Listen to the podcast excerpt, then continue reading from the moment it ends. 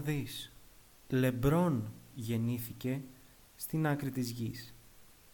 Και εγώ γυρεύω απόψε στον ουρανό. Τα στέρι ψάχνω να βρω το φωτεινό. Ράπα παμ παμ, ράπα παμ παμ. Να με πάει στο μικρό βασιλιά, πέρα μακριά. Γεια σε όλους. Είμαι ο The NBA Storyteller και καλώς ήρθατε στο νέο χριστουγεννιάτικο, πρωτοχρονιάτικο, επεισόδιο των Θεοφανίων, επεισόδιο του Αγιανιού και δυνητικά επεισόδιο και για το Πάσχα του The NBA Storyteller Podcast. Σήμερα, από ό,τι καταλάβατε, το επεισόδιο θα είναι χριστουγεννιάτικο επειδή το ζητήσατε εσείς, όχι ότι δεν ήταν μέσα στα σχέδια, τέλος πάντων, αλλά το ψηφίσατε εσείς ότι σήμερα το σημερινό επεισόδιο θα έχει να κάνει με χριστουγεννιάτικες ιστορίες όσο αφορά την Christmas Day του NBA. Πριν μπούμε στο ζουμάκι μας για σήμερα και πριν δούμε και κάποιες ειδήσεις που θέλω ε, εγώ και πριν δούμε και τις χριστουγεννιάτικες αυτές τις ιστορίες τις οποίες έχω επιλέξει και πιστέψτε με είναι ωραίες νομίζω θα σας κρατήσουν τουλάχιστον αφηγηματικά διότι όπως και να το κάνουμε η φωνή μου είναι αρκετά σεξι νομίζω οπότε θα, θα μπορέσω να σας κρατήσω με αυτή τη ε, πώς να το κάνουμε σεξουαλική φωνή να πούμε Τέλος πάντων, ε, έχω να πω ότι ο μικρός τυμπανιστής, που τώρα έκανα μια μικρή παράφραση, αν δεν το καταλάβατε, στο, στους στίχους, αντί για Χριστός είπα Λεμπρόν. Δεν πειράζει, νομίζω τα γενέθλια του Λεμπρόν είναι 31 Δεκεμβρίου, έτσι, οπότε ταιριάζει. Ταιριάζει πάρα πολύ. Ταιριάζει πάρα πολύ. Προχωράμε. Αυτό το οποίο θα ήθελα να πω είναι ότι ο μικρός τυμπανιστής είναι για μένα προσωπικά και για πολλούς νομίζω το καλύτερο τραγούδι το οποίο έχει γραφτεί ποτέ για αυτές τις γιορτές. Για, κυρίως για τα Χριστούγεννα, αλλά εγώ θα το βάλω και ε, στα τραγούδια που πιάνουν την ε, πρωτοχρονιά. Ε, αυτό που παθαίνω εγώ τις γιορτές είναι ένας μικρός τυμπανισμός. Πιο συγκεκριμένα διότι καταναλώνω τουλάχιστον ε, ένα κιλό προβατίνα την ημέρα. Έχω πραγματικά θέμα με την προβατίνα ψημένη στα κάρβουνα Οπότε ε, αυτό που έχω να προτείνω και στις υπόλοιπες σελίδες του community είναι να βρεθούμε και να κάνουμε ένα τεράστιο τσιμπούσι και να απελεκυθούμε στην προβατίνα. Αυτό, τίποτα άλλο. Να πάμε εκεί πέρα σε καμιά χασαποταβέρνα, σε κανένα απόκρινο μέρος πάνω σε κανένα βουνό και να απελεκυθούμε στην προβατίνα και στη φασολάδα. Τα φιλιά μου ε, σε, όλους, ε, σε όλα τα μέλη του community, να έχουμε ωραίες γιορτές, να έχουμε και ένα καινούριο ωραίο μπασκετικό κυρίως 2022, τέλος πάντων. Ε, προχωράμε. Αυτό που ήθελα να πω πρώτα είναι να σχολιάσω μερικά πράγματα για το fantasy. Εγώ φέτος παίζω σε δύο λίγες. Η μία είναι τον hack and roll και άλλη είναι το shake and bake. Τα φιλιά μου και στις δύο σελίδες. Ε, και σήμερα στη, στην ε, λίγα το hack and roll είμαι μαζί με τον NBA Addict. Τρομερός NBA Addict ο Γουαζανάφσκι της Ελλάδας να πούμε. Ε, τέλος πάντων ε, και είχα γράψει σε μια ομαδική που έχουμε σε αυτή την ε, λίγα ότι στρογγυλοκάθομαι στη δεύτερη θέση πριν κάνα μήνα. Από τότε, από εκείνη και τη μέρα που το είπα, έχει γαμηθεί ο Δίας. Όλοι μπαίνουν σε COVID protocols και πλέον είμαι έκτος, έβδομος, δεν ξέρω, κάπου εκεί. Δεν κοίταξα το... Από τη στιγμή που έβγαινε, έβγαιναν οι παίκτες που έμπαιναν στα πρωτόκολλα, δεν ξανασχολήθηκα παιδιά με φάνταση. Λέω εντάξει, πάει και φετινή χρονιά και ξεκινήσαμε καλά. Το ίδιο ισχύει και στη λίγα το Shake and Bake, όπου ξεκίνησα καλά και ξανά έπεσα λόγω αυτών των ε, περιστάσεων. Γαμημένε COVID θα πω. Είχα μία ευκαιρία να, βάλω στα, να, να τους βάλω τα γυαλιά γιατί και στις δύο λίγες είμαι ουραγός για δύο-τρία χρόνια. Στους Shake and Bake είναι η δεύτερη χρονιά, όχι είναι η τρίτη. Και στους Hack and Roll είναι η δεύτερη. Γαμότο δηλαδή. Τέλος πάντων, προχωράμε και πριν μπούμε στο ζουμάκι μας ε, για σήμερα, να δούμε λίγο τις ειδήσεις του μήνα. Για, διότι έχουν γίνει ε, πραγματάκια, γίνονται πραγματάκια στη Λίγκα, αλλά εγώ θα σχολιάσω αυτές τις ειδήσεις, τις ωραίες, τις κάλτ, τις, τις ειδησούλες. Μην περιμένετε να πούμε ανάλυση παικτών εδώ πέρα. Μην περιμένετε να βάζω trade machine και να βγάζω trade. Δεν κάνω τέτοια πράγματα. Εγώ κάνω τα πραγματάκια τα ωραία, τα cult, τα οποία είναι κόζι, τα οποία σας κάνουν να νιώθετε πολύ ωραία με τον εαυτό σας. Γι' αυτό με ακούνε δέκα άτομα. Εγώ θα συνεχίζω όμως να προσφέρω υλικό και να προσφέρω ε, κόρζινες για αυτά τα δέκα άτομα. Γιατί τους αγαπάω. Φιλάγια πολλά, φιλάγια ρουφιχτά. Πάμε στην πρώτη είδηση που έχει να κάνει με την επιστροφή του Κάιρι Έρβινγκ. Δεν κοίταξα τα μάτια των τελευταίων ημερών, για να είμαι ειλικρινής. Ένα-δύο μάτς κοίταξα. Ε, και δεν ξέρω αν επέστρεψε όντως ο Κάιρι. Νομίζω, έχω την αίσθηση ότι δεν επέστρεψε ακόμη. Ε, και έχει γίνει ένα σούσουρο ε, με την επιστροφή του Κάιρι. Ναι, το τελευταίο μάτι των Brooklyn Nets, από ό,τι βλέπω εδώ πέρα, την 3η 21 Δεκεμβρίου, ε, έχει γίνει postponed. Δηλαδή έχει τέτοιο. Έχει ακυρωθεί. Είχε ακυρωθεί, θα παιχτεί άλλη μέρα λογικά. Ε, τι ήθελα να πω, ναι. Κάιρι Έρβινγκ. Το γνωστό πρόβλημα, το γνωστό πρόβλημα, εντάξει, επιλογή του είναι. Ε, είχε μείνει εκτός Λίγκας διότι ο Κάιρι δεν εμβολιάζεται. Έχει ένα σκεπτικό, το σέβομαι, ok, okay, προχωράμε. Ε, αλλά η Λίγκα πλέον επέτρεψε σε παίχτες οι οποίοι είναι ανεμβολίαστοι να επιστρέψουν. Και μαζί με αυτούς θα επιστρέψει και ο Κάιρι Έρβινγκ, αλλά για τα εκτός παιχνίδια. Δεν θα παίζει στα εντός παιχνίδια. Ε, αυτό θεωρώ θα είναι μια καλή βοήθεια ξέρω εγώ, για τον Ντουράντ. Γιατί νομίζω αυτή τη χρονιά ο Ντουράντ λίγο ψιλοχαροπαλεύει μόνος του εκεί πέρα. Και ας είναι και ο Χάρντεν. Ο Χάρντεν πότε τρώει πολύ, πότε ζαμακώνει πολύ. Δεν ξέρω. Πότε είναι έτσι, πότε είναι αλλιώς, πότε δεν μπαίνει να πάρει πολλές βολές, πότε, πότε, πότε. Αλλά ο Ντουράντ είναι σταθερός από την αρχή της χρονιάς. Πρέπει να ήταν και ο Χάρντεν, πρέπει να ήταν και στα safety protocols νομίζω τον τελευταίο καιρό. Τέλος πάντων, αλλά η επιστροφή του Κάιρι τουλάχιστον για τα εκτός παιχνίδια θα είναι πολύ σημαντική για τους Brooklyn Nets, διότι ε, θα πιστεύω θα βοηθήσει πάρα πολύ και θα, θα εκτοξευτούν από εδώ και πέρα παραπάνω οι Brooklyn Nets. Πάμε στη δεύτερη είδηση.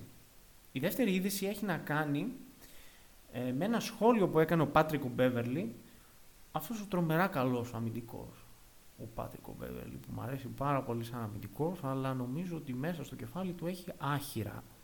Αυτά τα άχυρα που είχαν σκεπάσει τον Ιησού Χριστό πριν 2021 χρόνια.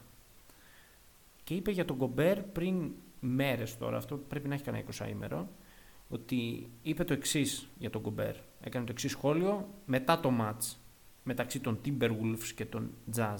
Αν ήμουν αμυντικός χρονιάς, θα μάρκαρα σε κάθε αγώνα τον καλύτερο παίκτη της, αντί, της αντίπαλης ομάδας. Αυτός είναι στο παρκέ και μαρκάρει τον Jared Vanderbilt. No offense στον Jared Vanderbilt, εμένα μου αρέσει πάρα πολύ ο Jared Vanderbilt. Ωραίος παίχτης.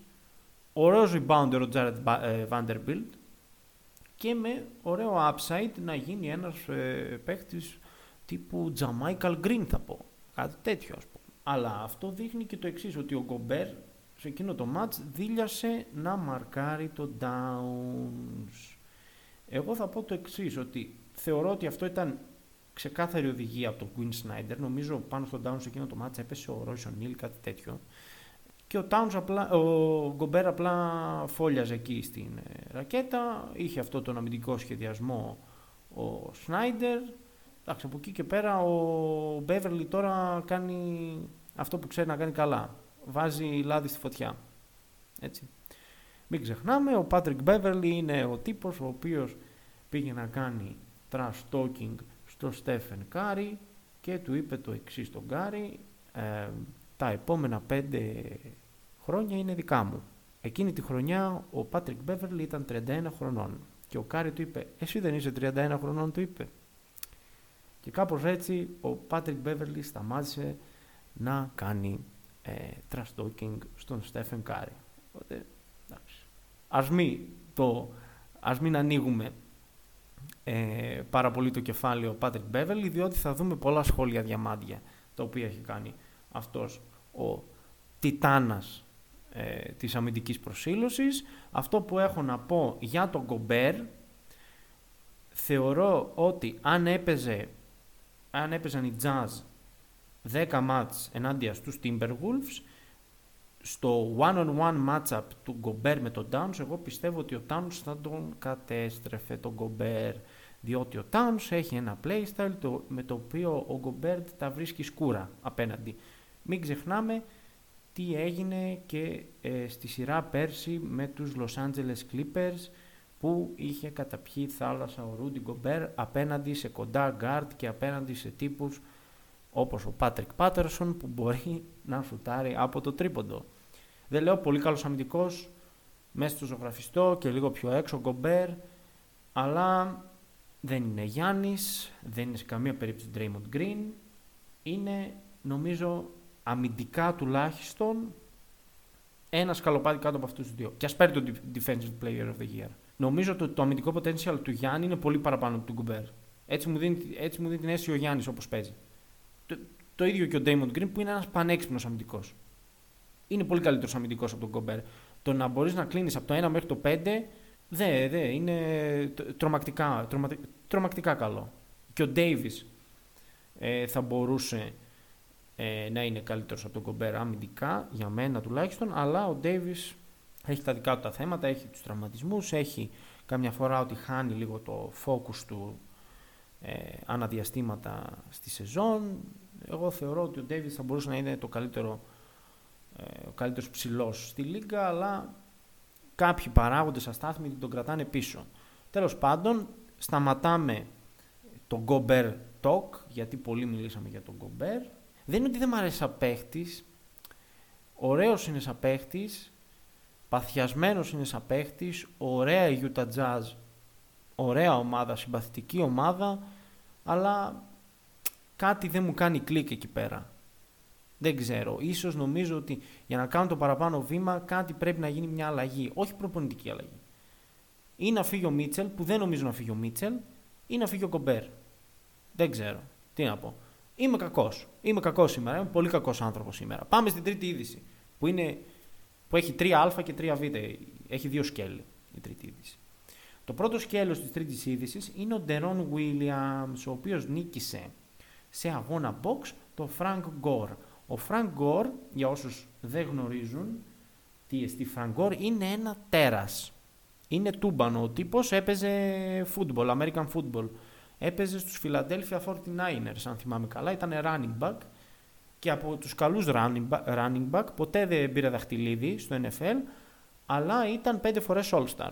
Νομίζω αυτό Pro Bowl βασικά, έτσι λέγεται στο, ε, στο, πώς το στο NFL ε, και ο Ντερόν Williams αποδεικνύει ότι έχει πολύ καλό κροσέ ε, και νομίζω ότι ήταν τα κροσεδάκια τα οποία φύλαγε μέσα του από την εποχή που έπαιζε στους jazz ε, και δεν τα έριξε στον κακομύρι τον Τζέρι Σλόν που τι τράβαγε ο, ο Τζέρι Σλόν με τον Τερόν Williams που του έλεγε ο Τζέρι Σλόν παίξε αυτό το play χριστιανέ μου θέλω να νικήσω το μάτς και ο Ντερόν έκανε του κεφαλιού του αλλά ο Ντερόν ήταν ο Ντερόν παλιότερα ήταν ένας από τους τρεις καλύτερους point guard ε, από το 2005 έως το 2010 άνετα που κυκλοφορούσαν στη Λίγκα ήταν ο Steve Nash, ο Chris Paul και ο Deron Williams.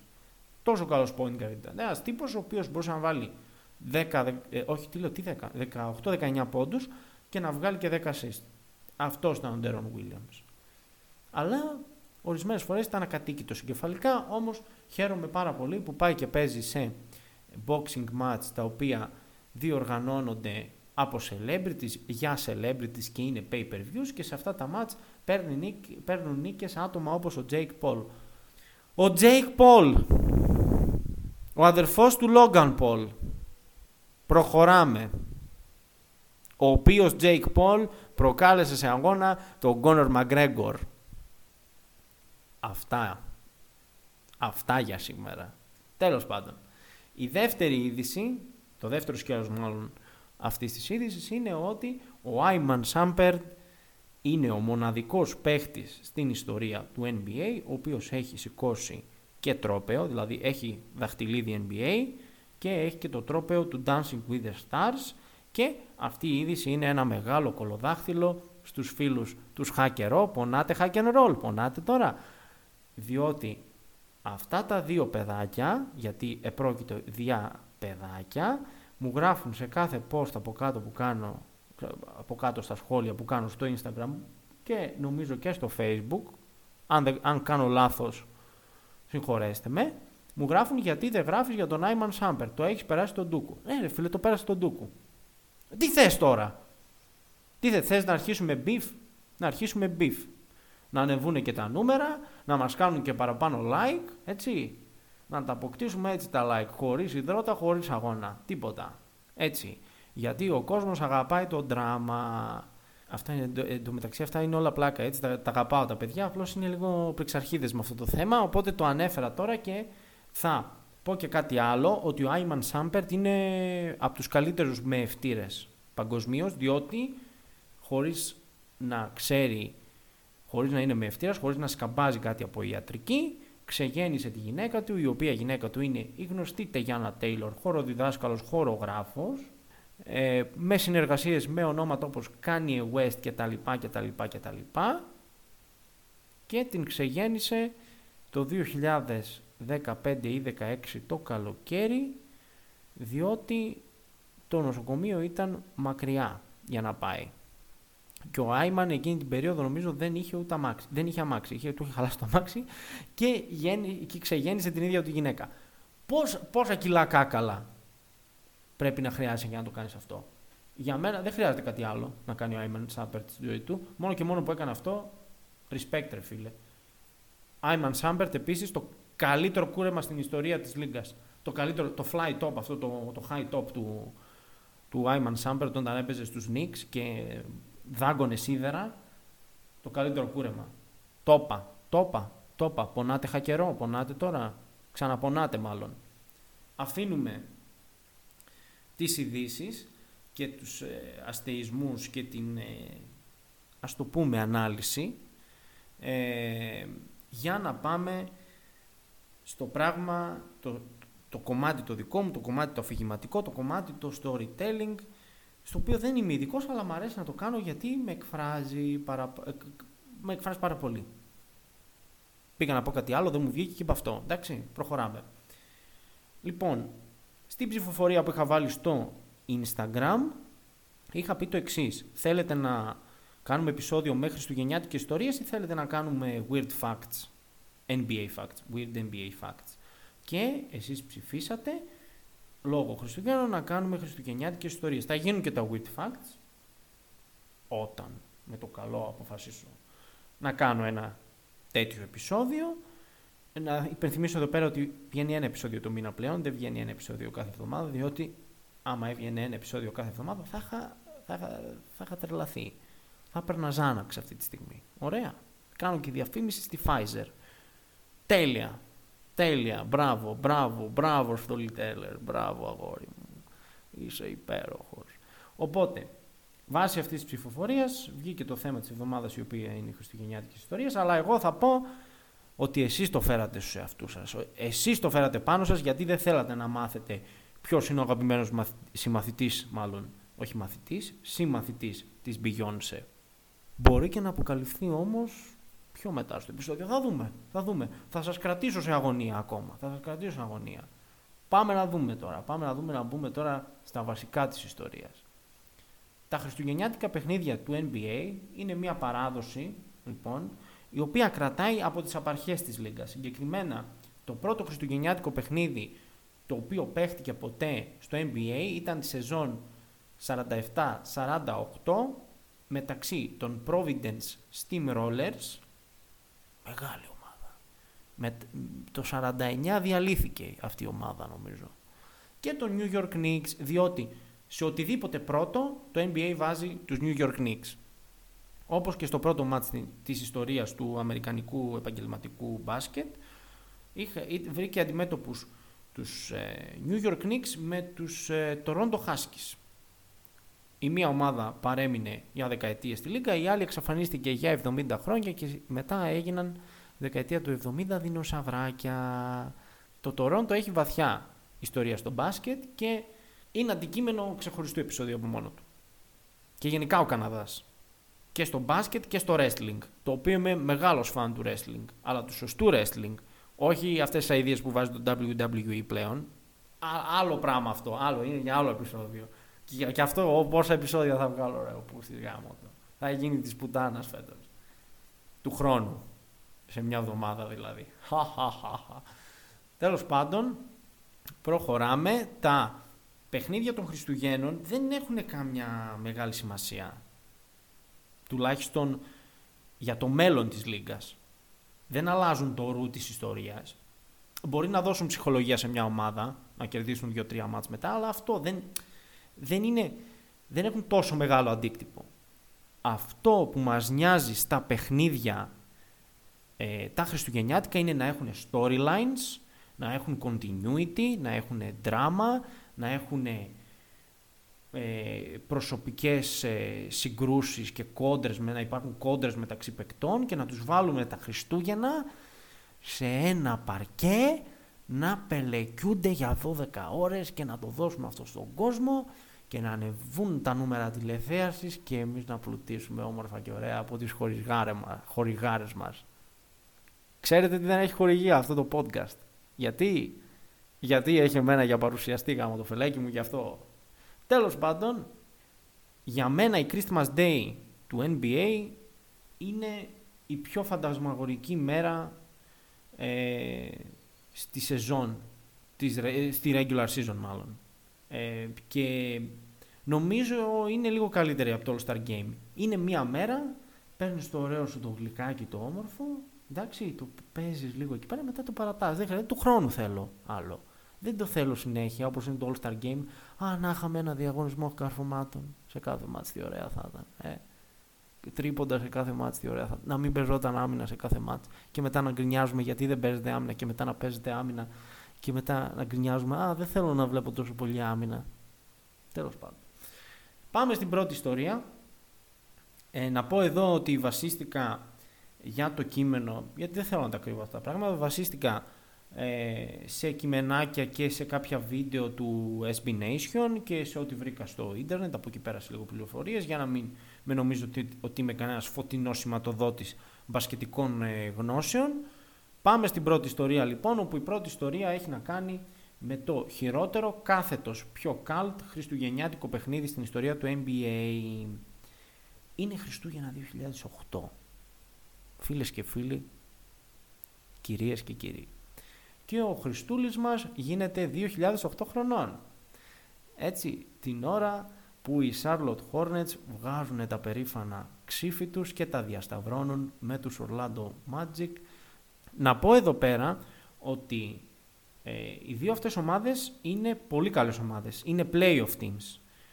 Εκείνη την στιγμή οι Hornets έχουν ρεκόρ 16-8 και οι Magic έχουν 22-6.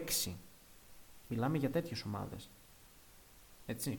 Μιλάμε για ομάδες οι οποίες πρωταγωνιστούν ε, στην ε, αντίστοιχη περιφέρεια που βρίσκονται, γιατί οι Hornets βρίσκονται δύση, οι Magic βρίσκονται ανατολή και νομίζω ότι είναι και στο top 5 των ομάδων ε, στην κατάταξη.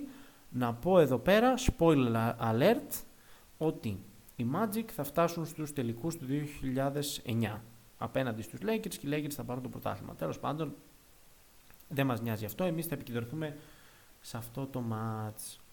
Να δούμε λίγο το περίγραμμα των ομάδων, να δούμε ποιοι παίχτες έπαιζαν, γιατί ε, είναι πολύ σημαντικό να δούμε λίγο τις ομάδες από μέσα. Οι Hornets είναι υπό τις οδηγίες του Byron Scott, τιμιότατος προπονητής και έχουν ως αρχηγό τον Chris Paul, έχουν απο... έχει ο Chris Paul σαν συμπαραστάτη τον τρομερό David West, που εμένα μου άρεσε πάρα πολύ ο David West, τρομερό μουσάκι, τρομερό τατουάζ X εδώ στο μπράτσο του, που ήταν φόρος τιμής στο τρομερό Xavier University, στο οποίο έπαιζε ο David West, τον Tyson Chandler, τον Μπέτζα στο Γιάκοβιτς, είχε αυτή η ομάδα επίσης, ο James Posey, ο Αντώνιο Daniels, ο Mike James, ο Morris Peterson, ο Brian Cook ήταν επίσης. Και από την άλλη έχουμε τον πολυ, πολιορκητικό κρυό εκείνη την περίοδο του White Howard, αλλά με μυαλό μικρού παιδιού. Και γύρω του sharp shooters όπως ο Χέντο Τούρκογλου, ο Τζαμίρ Νέλσον, ο JJ Redick, ο Keith Bogans που ήταν και επίσης πολύ καλός αμυντικός ο Keith Bogans. Σε εκείνο εκεί το τρομερό σύστημα 4 έξω ένας μέσα του Stan Van Gundy, του καλύτερου μουστακίου του οποίου έχει περάσει που έχει περάσει μάλλον ποτέ από τα ε, προπονητικά έδρανα του NBA. Επίσης αυτή η ομάδα είχε τον, ε, το πολωνικό μαδέρι, θα το χαρακτήριζα, Μαρσίν Γκορτάτ, τον Γάλλο Μάικλ Τζόρνταν, τον Μικαέλ Πιετρούς, ε, τον σκύπ του Μαλού, Ρέιφερ Άλστον, για όσους ε, ήταν, ε, παρακολουθούσαν end-to-one basketball στις αρχές δεκαετίας του 2000 και, το, και τα 90s, θυμούνται το Ρέιφερ Άλστον και ο Ρέιφερ Άλστον κάνει μια πάρα μα πάρα μα πάρα μα πάρα μα πάρα πολύ συγκεκριμένη τρίπλα την οποία κάνει και ο αγαπητός Ντέγιαν Μποτιρόγκα αυτό το λάστιχο, το λαστίγκο, πώς, πλαστίγκο, δεν θυμάμαι πώς το λέει ο Μποτιρόγκα που απλώνει την μπάλα με το ένα χέρι και, το μαζε, και, το μαζε, και τη μαζεύει με την άλλη. Επίσης, ε, η ομάδα εκείνη των ε, Magic εμπεριείχε και τον αγαπημένο συμμαθητή της Beyoncé, τον Ρασάρντ Λιούις. Έχουμε δύο καλές ομάδες. Και συνήθως οι καλές ομάδες δεν απογοητεύουν σε θέαμα. Όμως αυτές οι δύο απογοήτευσαν και εμένα με έκαναν να θέλω να βάζω τρεις σταγόνες από κολύριο στα μάτια μου κάθε λεπτό. Και συγκεκριμένα οι Hornets. Οι Hornets παίζουν μπάσκετ που θα έκανε τον James Naismith να ντρέπεται, θα πω εγώ. Και ο ίδιος ο Byron Scott, άθελά του, διότι είχε και πολλούς τραυματισμούς εκείνη την περίοδο ο Scott, είπε καλύτερα ξέρω εγώ αλλάξτε κανάλι, βάλτε κάτι άλλο να δείτε γιατί σήμερα εμείς δεν παίζουμε μπάσκετ. Και η πιο βασική απουσία για την ομάδα των Hornets ήταν ο Πέτζα στο Γιάκοβιτς, όπου χάνεις τον Πέτζα, χάνεις και ένα πολύ μεγάλο μέρος του spacing. Οπότε χάνει και πολλούς διαδρόμους ο Chris Paul και ο David West και και και. Επίσης για την ομάδα έλειπαν ο ορθόδοξος Mike James, όχι ο Mike James του Παναθηναϊκού και του, για τη Αρμάνι Μιλάνο και που παίζει τώρα στο Μονακό, παίζει στη Μονακό, δεν ξέρω παίζει, τέλος πάντων. Ο ορθόδοξος Mike James του Τορόντο. Όσοι θυμάστε τον Mike James στον Τορόντο, έχετε ζήσει υπέροχα παιδικά χρόνια. Και ο Αντώνιο Ντάνιελς, που ήταν ένας ok backup point guard και επίσης λόγω και αυτών των απουσιών πάρα πολύ ε, δεν, δεν υπήρξε βοήθεια και στο κατέβασμα της μπάλας και στη δημιουργία και, και, και, και, και, και, και όλα πάνε περίπατο. Με την απουσία του Πέτζα το τρίποντο το ανέλαβε ο Ρασουάλ Μπάτλερ, ο αείμνηστος Ρασουάλ Μπάτλερ που εντάξει τώρα ο άνθρωπος μας έχει χαιρετήσει εδώ και κάποια χρόνια. Νομίζω σε αυτοκινητιστικό δυστύχημα είχα στη ζωή του ο Ρασουάλ Μπάτλερ. Νομίζω ναι. Ο Μόρις Πίτερσον επίσης είναι ένας τύπος ο οποίος βαράει τρίποτα αλλά εκείνη τη μέρα δεν ήταν στη μέρα του ο, ο Μοπίτ βάρεσε με ένα στα τρία τρίποντα. Ο Ροσουάλ Μπάτλερ, ο οποίος αναφερθήκαμε λίγο πιο πριν, είχε 0 στα 3. Ο Ντέβιν Μπράουν επίσης, παλιός σπέρ, αν το θυμάστε, είχε κάνει ένα καλό μάτς με τους Lakers ε, τότε που είχε βάλει εκείνο και το εξωφρενικά δύσκολο buzzer beater ο Derek Fisher με τα 0,4 κλάσματα του δευτερολέπτου. Είχε 0 στα 3 και ο Devin Brown. Ένα 2 στα 5 είχε ο James Posey. Τέλος πάντων, αλλά δεν ήταν νομίζω αυτό το, το κακό κομμάτι των, ε, των Hornets, διότι δημιουργικά δεν βλεπόταν ρε φίλε. Καθόλου. Έχει τον Chris Paul, που ναι μεν ο Chris Paul κάνει Chris Paul πράγματα, αλλά πίσω από τον Chris Paul όταν βγαίνει ο Chris Paul να ξεκουραστεί λίγο δεν έχουμε point guard και καταντάει να κουβαλάει την μπάλα ο Julian Wright. Θα μου πείτε ποιο θα, ποιος θα σας πω ναι. Ναι, ο Julian Wright, ο οποίος για κάποια στιγμή στο παρελθόν θεωρούνταν ο Λεμπρόν νούμερο 2. Γιατί ήταν υψηλός, είχε το ίδιο ύψος μάλλον με τον Λεμπρόν, φορούσε κορδέλα και έβγαζε τρεις assist μέσω όρο στο κολέγιο που έπαιζε. Γι' αυτό και όλοι τον πέρασαν για τον LeBron James. Να μην πω τι έγινε. να πω μόνο ότι οι Magic πήραν διαφορά 30 πόντων στο ημίχρονο και το highlight της βραδιάς ήταν ολόκληρη η τέταρτη περίοδος. Αν μπορέσετε να βρείτε το match online, καθίστε δείτε μόνο την τέταρτη περίοδο, διότι είναι ένα ωραίο cult απόσταγμα, γιατί και οι δύο προπονητές σε εκείνο το σημείο του match αποφασίζουν να βάλουν παίχτες μέσα αμφιβόλου ποιότητος. Έτσι. Όπως είναι ο Julian Wright, όπως είναι ο Brian Bowen, ο Μέλβιν Έλαϊ, τρομερό μουσάκι, ο Χίλτον Άρμστρονγκ, παλιά δόξα Χίλτον Άρμστρονγκ, ο Άντωνι Τζόνσον, ο τιμιότατος Μπράιαν Κουκ, ο οποίος Μπράιαν Κουκ αν έπαιζε αυτή την εποχή, μάλλον πριν 2-3 χρόνια θα ήταν ο Ράιαν Άντερσον αυτής της εποχής εγώ θα, θα πω. Ο Ράιαν Άντερσον, βεβαίως θα ήταν ο Ράιαν Άντερσον, ο Μπράιαν Κουκ και ένας από τους αγαπημένους μου παίχτες όλων των εποχών, ο Τόνι Μπατί. Διότι αν ήθελα να γίνω ένας παίχτης ο οποίος θα έπαιζε στο NBA, θα ήμουν ο Τόνι Μπατί, θα έβαζα 5 πόντους, θα έπαιρνα 2,5 rebound, θα είχα και ένα κόψιμο, θα έβγαζα 30 εκατομμύρια σε όλη την καριέρα μου και θα είχα το καλύτερο mid-range σουτάκι όλων των εποχών. Έτσι. Τόνι Μπατί, σε αγαπώ πολύ. Τελικό σκορ αυτού του μάτς 68-88. Και πάμε με αυτά και με εκείνα στην δεύτερη ιστορία της ημέρας. Η δεύτερη ιστορία της ημέρας έχει τον τίτλο «Σακ και Κόμπι». Το πρώτο αίμα θα μπορούσε να είναι western, διότι η κόντρα μεταξύ Σακ και Κόμπι έτσι, παραπέμπει σε ένα western θα έλεγα, ένας φίλος καλός στο NBA θα, το, θα μπορούσε να το πει αυτό. Θα μπορούσε να το πει αυτό. Είναι Χριστούγεννα 2004 και το hype βρίσκεται στο Θεό. Στο Θεό. Έτσι.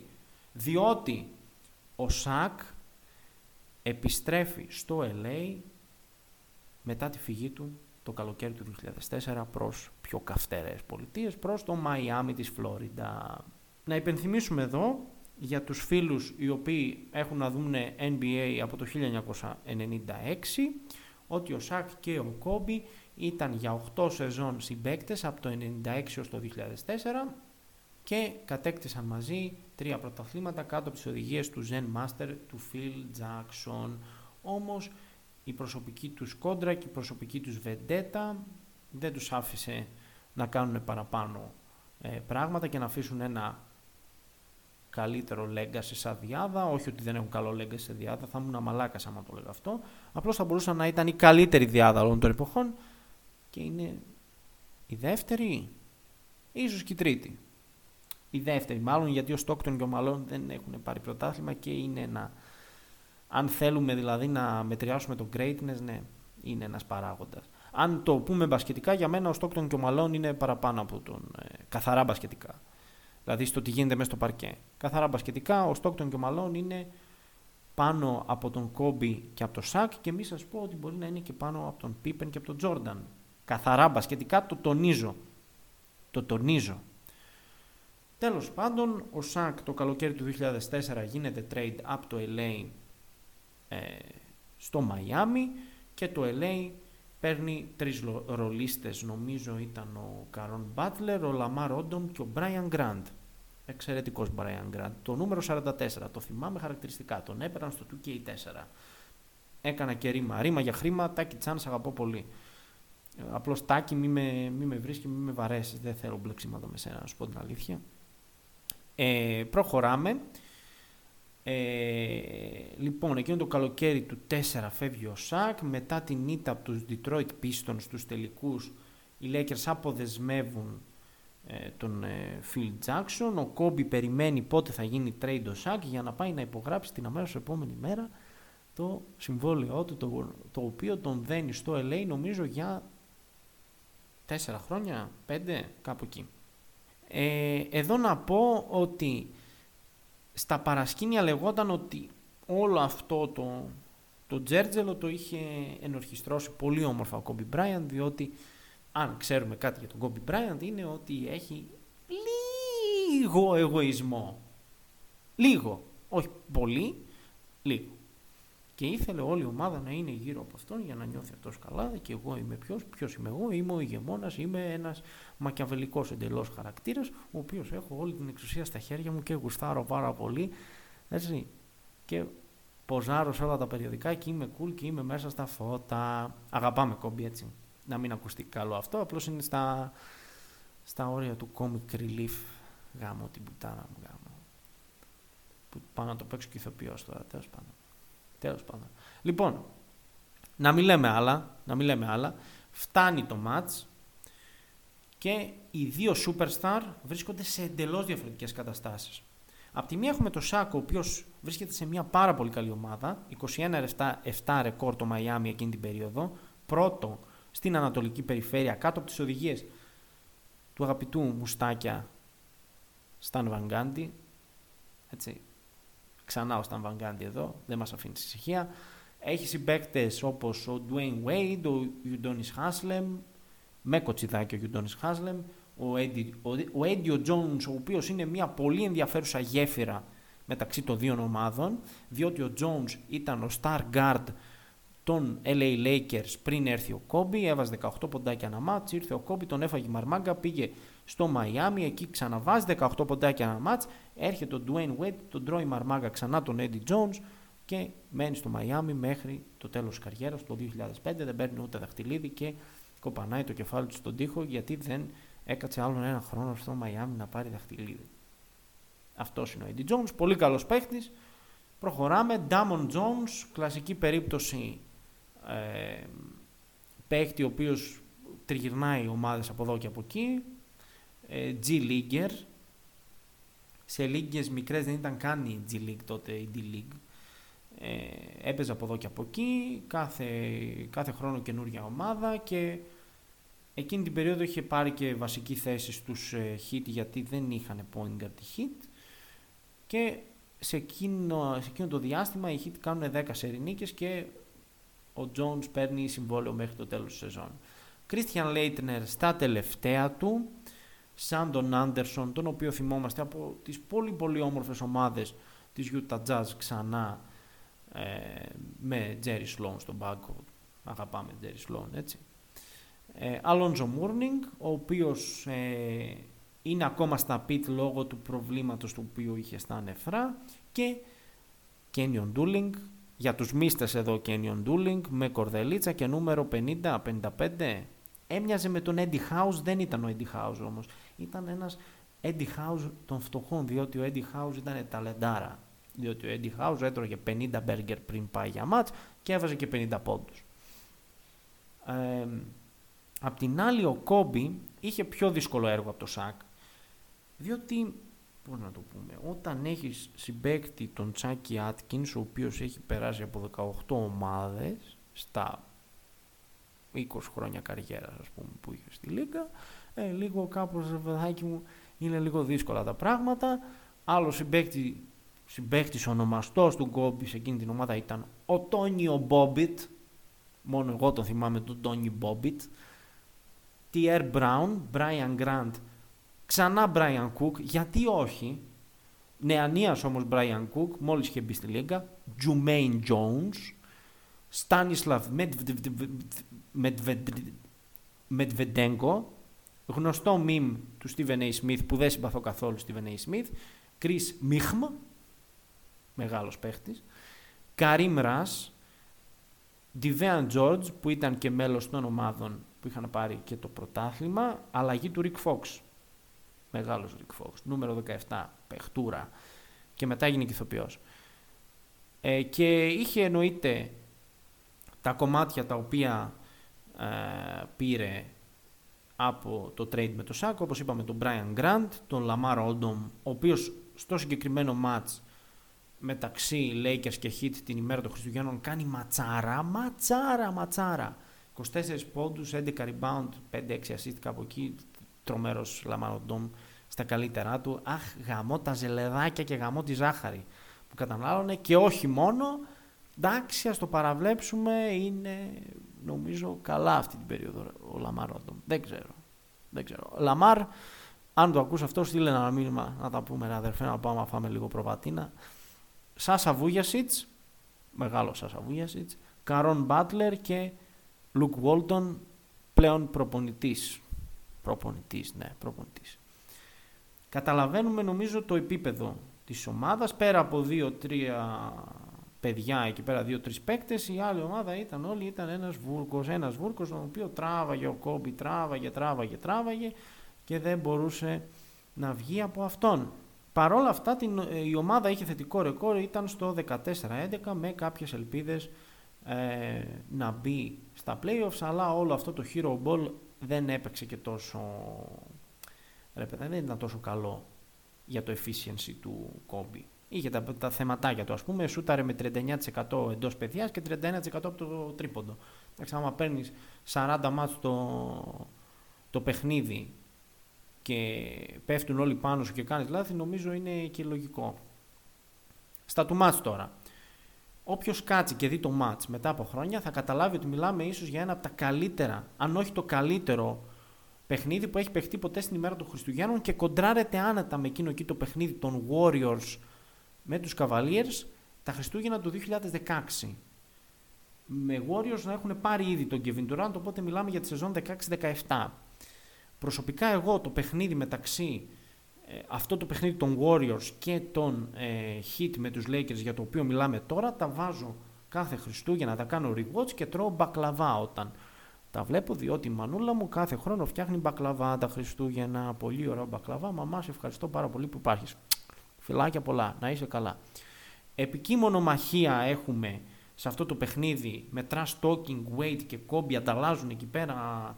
Καλάθια, γίνεται ο χαμός, έτσι, χάνουν και shoot, ο Wade, ε, εντάξει να μην το σποιλάρω, θα το πω πιο μετά αυτό, ας το όχι ακόμα. Ο Σάκ επίσης βαράει όποιον βρει μπροστά του, κάνει και ένα πολύ ωραίο φάουλ στον Κόμπι, πάει να, να σηκωθεί ο Κόμπι για λέει άπου ο Σάκ στέχεται δοκάρι μπροστά του, πέφτει κάτω ο Κόμπι, έκτο φάουλο Σάκ και μένει έξω. Ο Ντόνις Χάσλεμ, όπως είπαμε, με κοτσιδάκια και με, με νεύρα μονομαχή με τον Chris Μίχμ και ο Chris Μίχμ λογικό είναι να τα, να τα, να τα κάνει πάνω του. Κρίστιαν Λέιτνερ φοβερός, βάζει ένα πολύ ωραίο φλότερ στη λήξη του πρώτου ημιχρόνου αν δεν κάνω λάθος. Όπως είπα ο Λαμάρ Όντομ κάνει όρια και υπάρχει και ο Brian Cook ο οποίος έχει τρομερό σουτ. Έχει, είναι ποίημα το σουτ του Brian Cook κυρίες και κύριοι, βάλτε να δείτε highlights. Το ματς λήγει ισόπαλο και πάει σε παράταση. Λοιπόν, ε, στην ε, κανονική περίοδο, δηλαδή στο, στην τέταρτη περίοδο, στο τέλος της τέταρτης περίοδου, ο Wade χάνει ένα σουτ από την κορυφή. Πάει μπροστά σίδερο και έξω. Οπότε λίγο χάνει την ευκαιρία να γίνει ο ήρωας ο ίδιος και να δώσει στην ομάδα του έτσι απλόχερα την νίκη. Να πούμε. Τέλος πάντων πάει σε παράταση το μάτς, κονταρχτυπιούνται για άλλα πόσα λεπτά, ξέρω εγώ 5 λεπτά. Στην παράταση το σκορ είναι 102-104 και η μπάλα είναι στα χέρια των Lakers. Inbound play από την μεριά το hit όμως, Lakers επιτιθέμενοι. Νομίζω γύρω στα 2 δευτερόλεπτα, 2 με 3 δευτερόλεπτα έχουν στο ρολόι. Κάνει ένα πλάγιος screen ο Brian Cook, ποπάρει προς τα έξω ο Κόμπι, βγαίνει στην κορυφή να πάρει την μπάλα από το τρίποντο, σηκώνει το Κόμπι, βαράει ο Κόμπι και τι κάνει, ο Κόμπι αστοχεί ο Κόμπι και χάνει Χάνει ο Κόμπι, ρίχτω έξω Δημητριάδη, ρίχτω έξω Δημητριάδη. Το έχασε ο Δημητριάδης τελικά, το είχε βάλει τότε σε εκείνο εκεί το τρομερό μάτς της μαύρης θύελας της Καλαμάτας.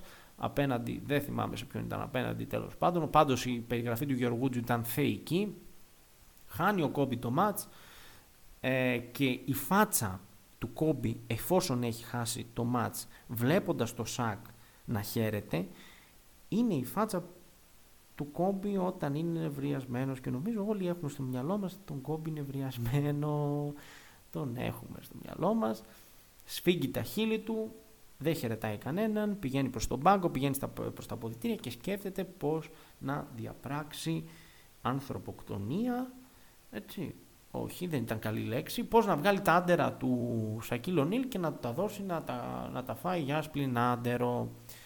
Spoiler, spoiler, spoiler, δεν το λέω σωστά.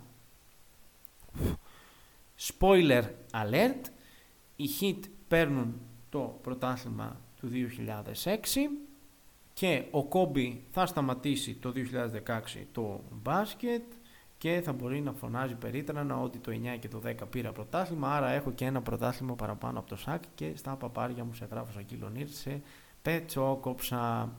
Αυτό που θέλω να μείνει από το σημερινό επεισόδιο είναι ότι να κατανοήσουμε ότι τα παιχνίδια του NBA εκείνη τη συγκεκριμένη μέρα, τα Χριστούγεννα, έχουν να κάνουν με το narrative, έχουν να κάνουν με το continuity, με την αφήγηση, με τις ε, κόντρες, με το storytelling που είπαμε και ίσως το πράγμα το οποίο τελειώνοντας η μέρα μένει είναι ότι ομάδες και παίχτες στέλνουν προς τα media και προς όλες τις κατευθύνσεις ένα πολύ ισχυρό μήνυμα.